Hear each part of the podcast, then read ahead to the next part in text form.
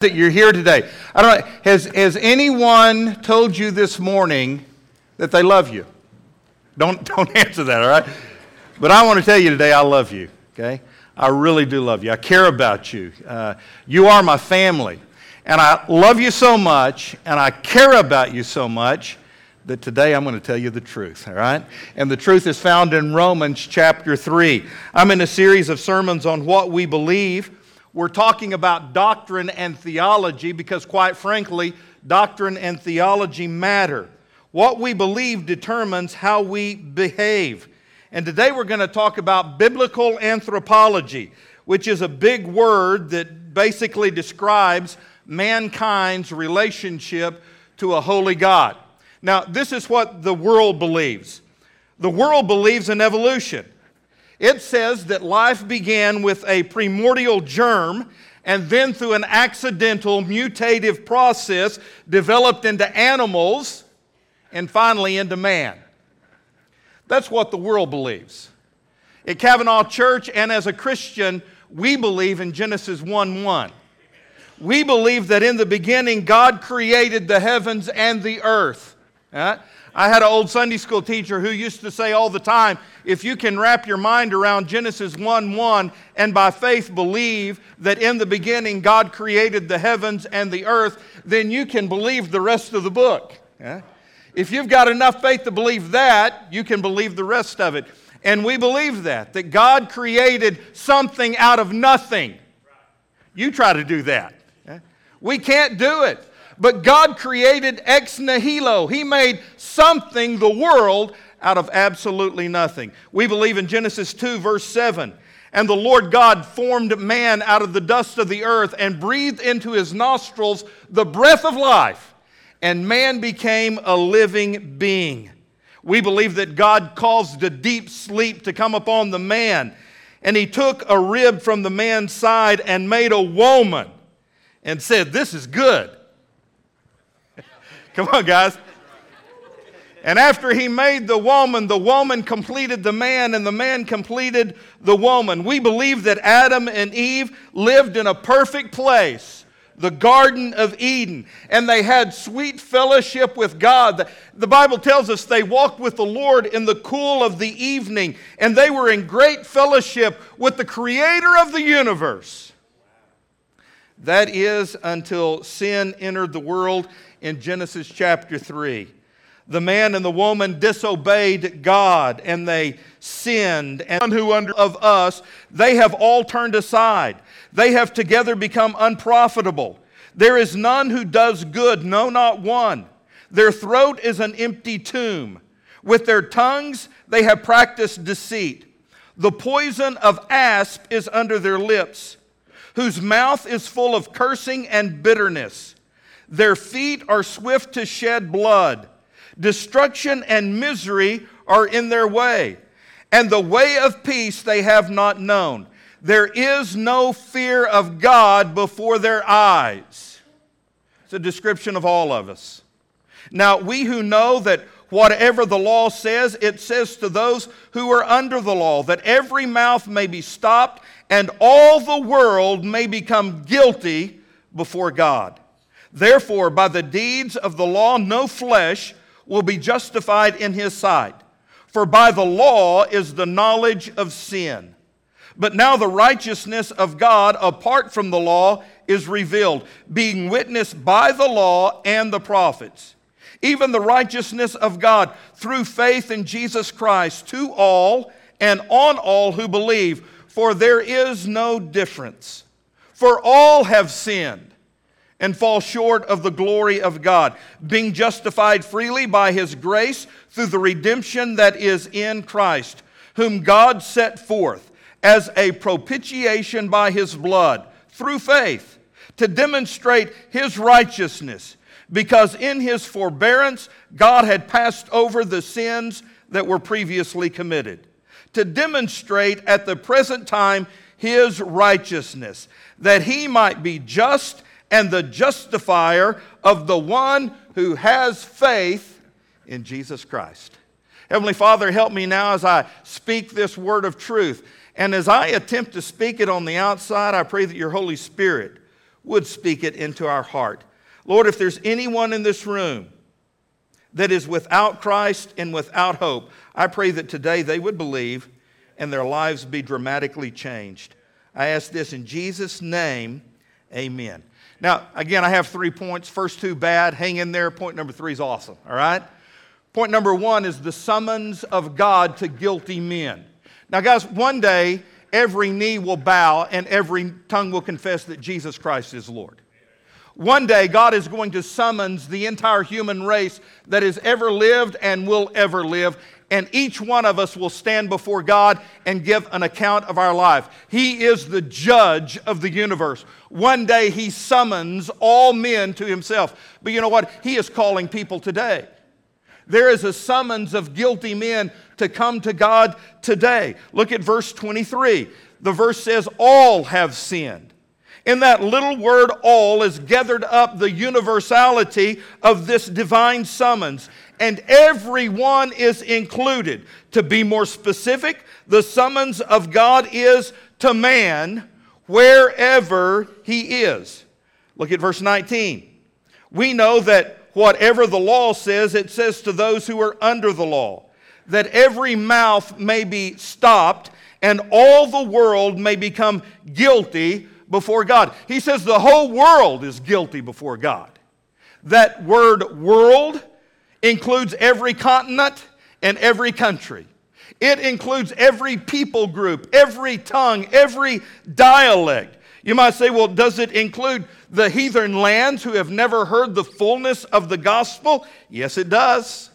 Because Paul has already declared in Romans 1:20 that since the creation of the world, his God's invisible attributes are clearly seen, being understood by the things that are made, even his eternal power in Godhead, so that no one is without excuse. Later, he tells us in Romans 2:14 and 15 when Gentiles who do not have the law, by nature, do the things contained in the law, these, although not having the law, are a law unto themselves, who show the work of the law written in their hearts, their conscience also bearing witness. So, in other words, by light of creation, that God made everything that is, and by light of our own conscience that God has given to each person, even those who have never heard the gospel, we are in a moral obligation to God. All of us. If the summons therefore covers the pagan world, what about the rest of us? Who continuously are under the sound of the gospel preaching through literature and written word and social media. Well, I have to repeat no one is excluded from this divine summons. It applies to mankind wherever he is. All the world stands guilty before God. That means we do, and the people my daughter is ministering to in Albania do all the world stands guilty before God. This summons is to man not only wherever he is, but also to man whoever he is. Look at verse 9. For we have previously charged both Jews and Greeks that they are all under sin. Paul is basically saying that mankind can be divided into two categories Jews and Gentiles. He describes the Gentiles in Romans chapter 1, and it is a shocking picture. He, he's describing the sinful world, the pagan world, and he says that they are so degraded in sin that their conscience have been seared and they are past feeling. Their hearts are hard. And as he describes the world in Romans chapter 1, I have to step back and say, wow, he's describing America today. Thank God for the Christians who are here and the Christians in our world. But by and large, we are a godless nation. We are a godless world. And it's devastating, but equally devastating is his exposure of the Jew or the religious of his day. With shattering logic, he shows that their boasted righteousness, their alleged privileges, and their vaunted knowledge of God was nothing less than filthy rags in the sight of God. Listen to me, church. Before God, a religious person is just as sinful as a reprobate. You can have all the religion you want. You can attend church from daylight till dusk. You can even be baptized in every baptistry in town, but it's not going to change your heart. Only a right relationship with Jesus can change the human heart. So, no matter how religious you want to be without Christ, you're doomed. This summons of God is to man wherever he is, man whoever he is, and to man whatever he is. 22 and 23 say, For there is no difference, for all have sinned and all fall short of the glory of God. In other words, you can't explain away your sinfulness. In terms of difference of temperament and education and environment, and no matter how much you want to blame your parents, you can't. No matter how much you want to blame society, you can't. Your teachers, you can't. Your church, you can't. You're the sinner. You're responsible. God has labeled all of us as sinners. Now, I understand there may be differences of degree, but there is no difference in the fact of our sinfulness before a holy God. And this same holy God summons all men and women, wherever they are, whoever they are, and whatever they are. All have sinned. That includes you gloom, despair, agony on me. It gets worse. Point number two the sentence of God on guilty men. Verse 23 For all have sinned and fall short of the glory of God. Now, as I study this passage and exegete this text, there are two important considerations of God's verdict on mankind, and they're really illustrated by the use of the tenses which the Apostle Paul uses in this verse. He says, All have sinned. That is in the perfect tense, and it indicates man's fallen nature before God. He goes on to say, And fall short of the glory of God. That is in the present continuous tense, and it suggests man's practice before God. Now, what all that means is this number one, man is a sinner by nature, and number two, man is a sinner by practice. First of all, man is a sinner by nature. All have sinned. To be exact, every one of us has already sinned in our forefather Adam. When Adam blew it, he blew it not only for himself, he blew it for you. Literally, in Adam, you have sinned. The apostle Paul argues when he says this in Romans 5:12, just as through one man sin entered the world and death through sin, thus death spread to all men because all have sinned. David expressed the same truth when he wrote Psalms 51 verse 5. Behold, I was brought forth in iniquity, and in sin my mother conceived me. I'll never forget in seminary, one of my professors explaining this said, An apple tree produces nothing but apples, so sinful parents produce nothing but sinful offspring. Okay? Now, they're precious when they're first born, aren't they? I mean, they really are. Nothing is more precious than a little bitty baby. They're awesome. But then they grow up. And have, have you ever realized that, you know what? You don't have to teach a little two year old to be naughty. They just do it instinctively. Why? Because all of us have that sin nature inside of us. And since we are the children of Adam, the first sinner, we carry in ourselves the very nature of the one who begat us. We're sinners by nature. This then is God's sentence upon man. He's a sinner by nature, and no attempt to rationalize that is going to change it. you can't. It's who you are. But not only are we sinners by nature, number two, we're sinners by practice. Verse 23 all have sinned and fall short of the glory of God. Literally, that verse should be read and are falling short of the glory of God. Consciously, continually, we're falling short of God's standards. Scholars tell us that the, the phrase fall short was literally taken from the race course. In other words, to come short is to be left behind in the race, not to reach the goal, which for us is the glory of God. And it represents us falling short of God's standards, of God's holiness, and of God's purpose. Paul illustrated this vividly in verse number 10 when he quoted Psalms 14, verse 1, and said, There is none righteous, no, not one. And he proceeds to show that a man is a sinner by practice in four very specific ways. And he's describing us. Okay, so listen up. This is a description of mankind. It's a description of you. Number one, he says mankind is seriously warped in mind. Our thinking is messed up. Verse 11, there is none who understands. Church, sin has so invaded our intellectual minds that we cannot think straight, let alone appreciate the deep things of God. The apostle Paul uh, said this in another way when he spoke in 1 Corinthians 2:14. He said, "But the natural man does not receive the things of the spirit of God, for they are foolishness to him, nor can he know them because they are spiritually discerned."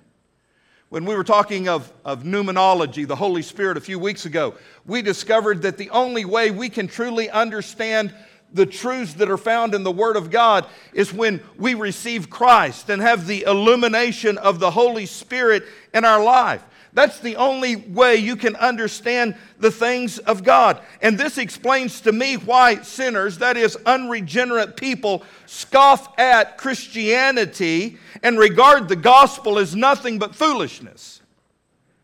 Because it is foolishness to them. Think of Sherry's song. The guy on the airplane, he thought the Bible was nothing but foolishness. Why? He was seeing it from the human perspective. But when Jesus changes our mind, he changes our thinking, and we can understand biblical truth. Not only is mankind seriously warped in mind, he is desperately wicked in heart. Verse 11 There is none who seeks after God. Even though man's heart is restless for God, and it will not be at peace until he rests in God, the paradox is this that in his foolishness and wickedness, man refuses to seek after God. The one thing that can change his life is not the one thing he is pursuing. We will try everything else other than the one thing.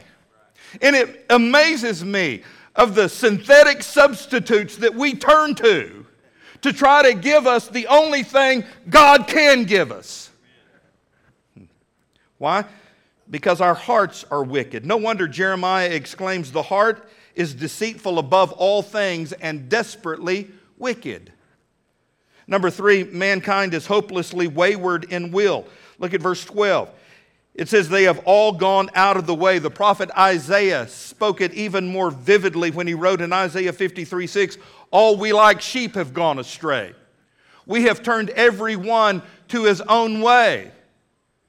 I, haven't been around sheep very much, but they tell me sheep are pretty simple minded. They're pretty, can I use the word stupid? Eh?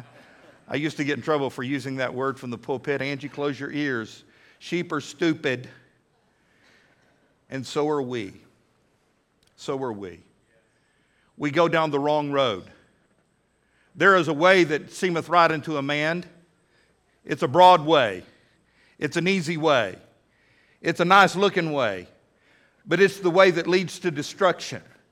For narrow is the gate, and narrow is the way that leads to eternal life, and few there be that walk that way. Number four, mankind is radically wrong in life. Verse 12, they have together become unprofitable. There is none who does good, no, not one. And then, quoting the psalmist, Paul goes on to show the, the radical wrongness expressing itself in our life through our speech, which is disgusting, verses 13 and 14, through acts which are destructive, verses 15 and 16, and then through lives which are destitute of God, verses 17 and 18. I mean, our lives are messed up. We're radically wrong. And here then is the divine pronouncement and sentence upon guilty man. By nature and by practice, we are sinners and we continue to sin with impunity. As the sentence is spoken from the divine throne, every, listen to me, every mouth is shut and all the world becomes guilty before a holy God. This is shattering to the human pride and it's very frightening to the sensitive soul. You're guilty. And let me tell you, when you stand before Him on Judgment Day, there's going to be no arguing. You don't argue with that judge. When He pronounces sentence upon you, it is pronounced. And listen, I can't say it any clearer than this. You are a sinner by nature and by choice. You are lost in your sin, and unless you do something about it, you are going to die not only a physical death, but a spiritual death, and not only that, an eternal death. Without Jesus in your heart, you're doomed for hell for all of eternity. I love you. So I'm telling you that. 32 years ago, I was a young seminary student, Fort Worth, Texas. Angie and I lived in Fort Worth. I was pastoring a little church, Western Hills. I've told you about that church before. When we first went there, there was only eight people. But you know, God really blessed over the four years we were there, and, and we got new people into the church. And we were so excited when new people would come to the church. I mean, it was just, it was an awesome thing, especially if they were a, a new young couple. And I'll never forget 32 years ago, this, this young couple came in our church, a little shotgun church. The, the, the front door was really the back door of the sanctuary, and you came in that door. And, and man, I saw them come in. They were a good looking young couple in their probably mid 20s, late 20s. They, they were professionally dressed. Uh, he, he was a sharp looking guy. She was a good looking lady. But I tell you what, she was large and in charge. She was large because she was pregnant, okay? Are you with me? All right? All right? She was probably four or five months pregnant, but no doubt she was in charge. He just kind of followed along like a little puppy dog, you know, doing what she said to do. But he followed her into church, and man, they came for a couple of weeks. They even put money in the offering plate. Man, I was so I was excited. I was pumped to have them, man. It was great. Back in those days, we were nice to everybody that came in the door because we needed them, man. You know what I'm saying? We wanted everybody in there. And they came for a couple of weeks and they were so positive and they had such good energy about themselves. And, and they were nice to me and nice to Angie. And man, we were just excited they were there. But then the third Sunday came. I don't know. I preached a sermon from Romans chapter 3, verse 23. For all have sinned and fall short of the glory of God. And I mean, I preached back then the only way I knew how to preach. I preached hard, and I tell you, I preached on hell, and I told them what I just told you that you're a sinner. Without Jesus, you don't have any hope. Without Jesus, you're going to hell. But I said it with more energy because I was younger back then.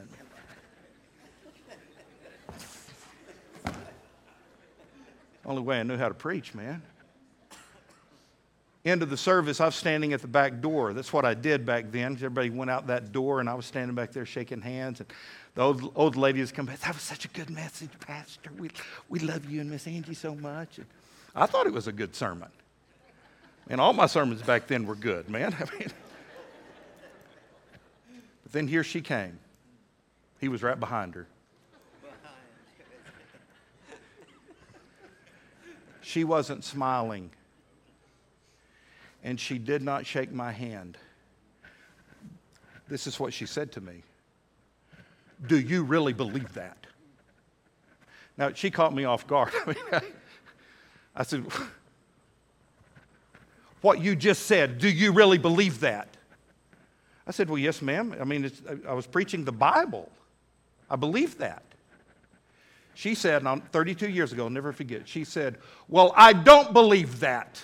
And she raised her voice when she said it. I don't believe that. And I don't believe God is like that. And I don't think God looks at us as sinners, and I don't think God is going to send us to hell. And I'm not going to raise my baby in a church that believes that. I was young and stupid, and I said to her, Well, I don't guess you're going to be coming back to this church then.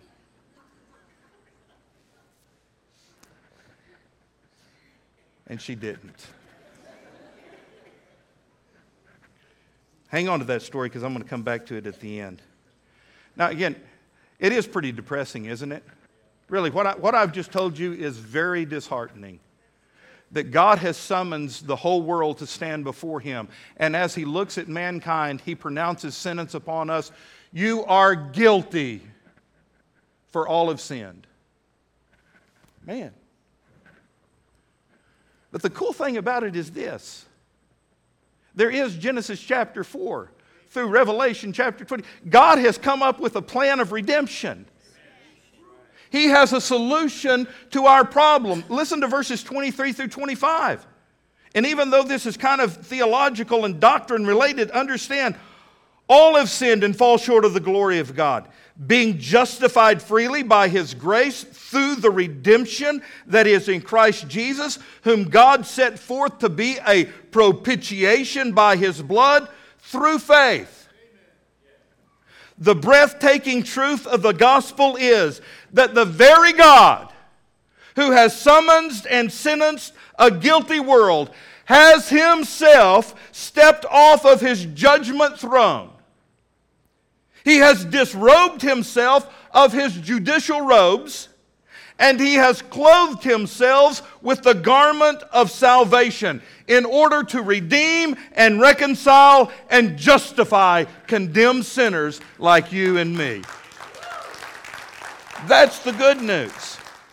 That, that is the glorious message of hope and life. And so we are brought face to face with this very doctrinal word, justification, a word that provides the solution to the problem mankind has. To be justified is to be made righteous, to appear in a favorable light in the presence of God's holiness, to be acquitted of all of our guilt, and to be reckoned as men and women who have never sinned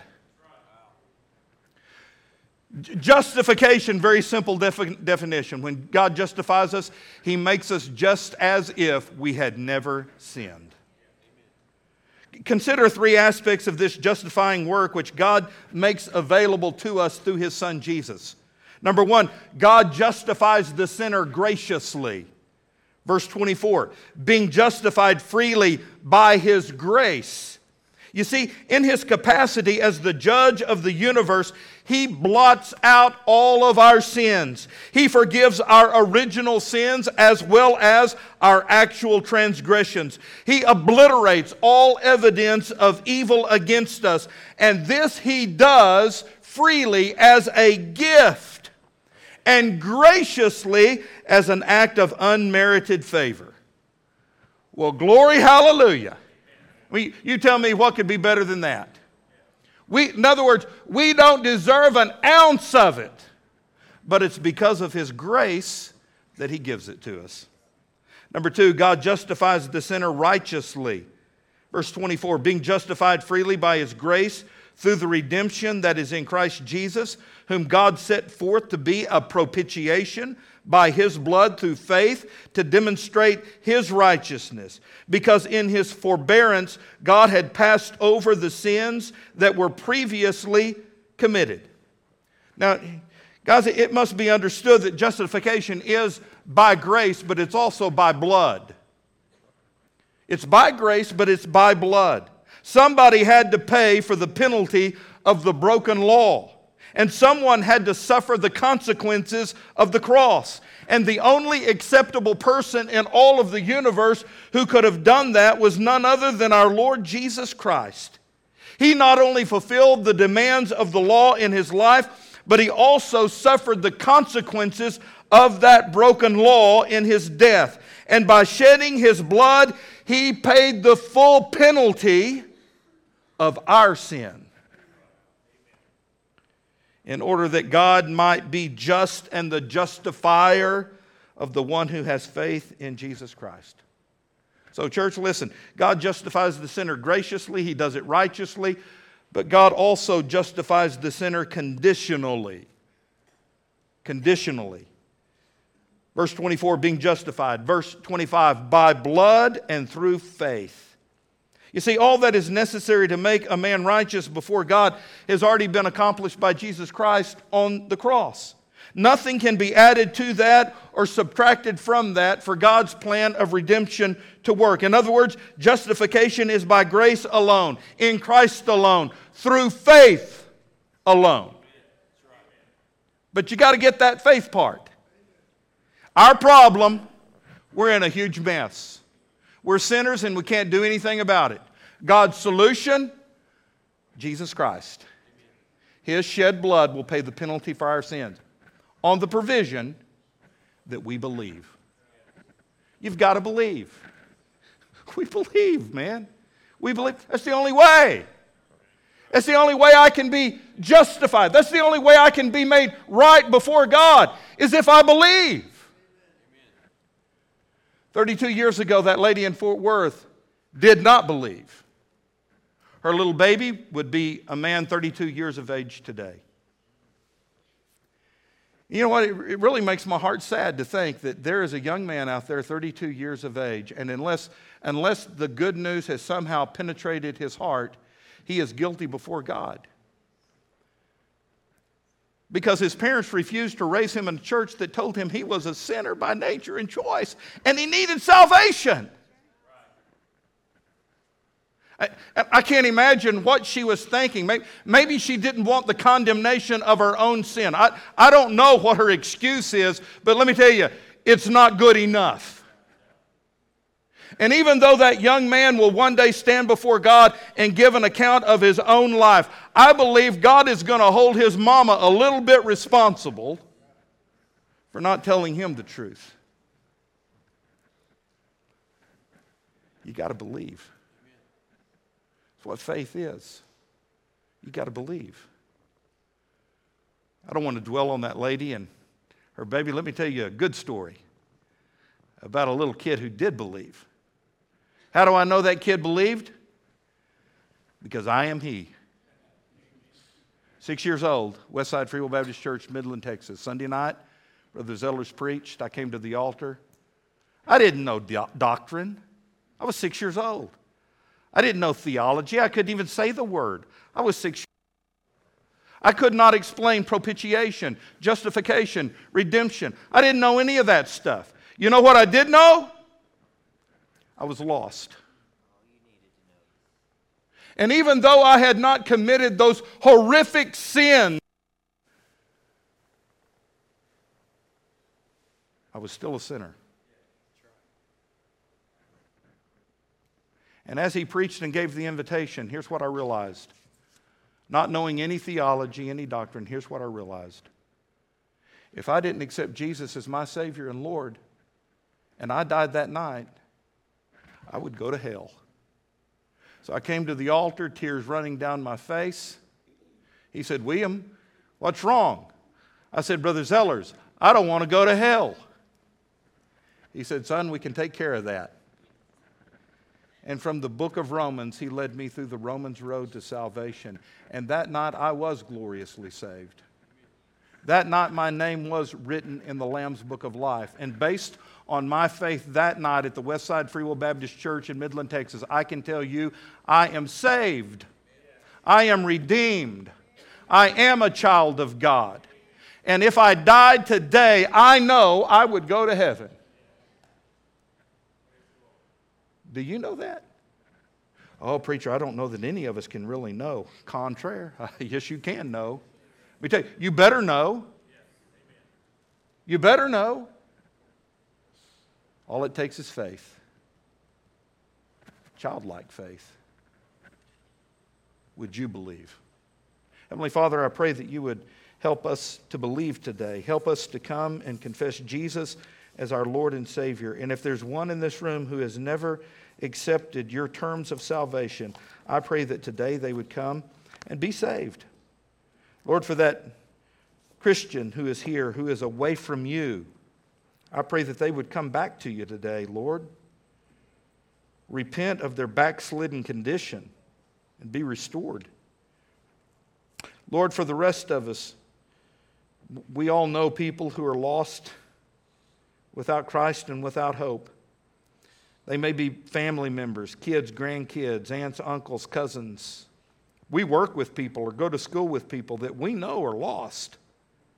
Lord, would you help us get so concerned about their salvation that we specifically come today and pray for them? Lord, may we come and pray for the future of our church, that your hand of blessing would be on us, and as we reach out, giving hope to a hopeless world, that you would bless us and use us. And Lord, for people who just need to come and, and just pray and get close to you, give them freedom to do that this morning. For it's in Jesus' name we pray. Amen. I'm going to ask that you stand. They're going to sing.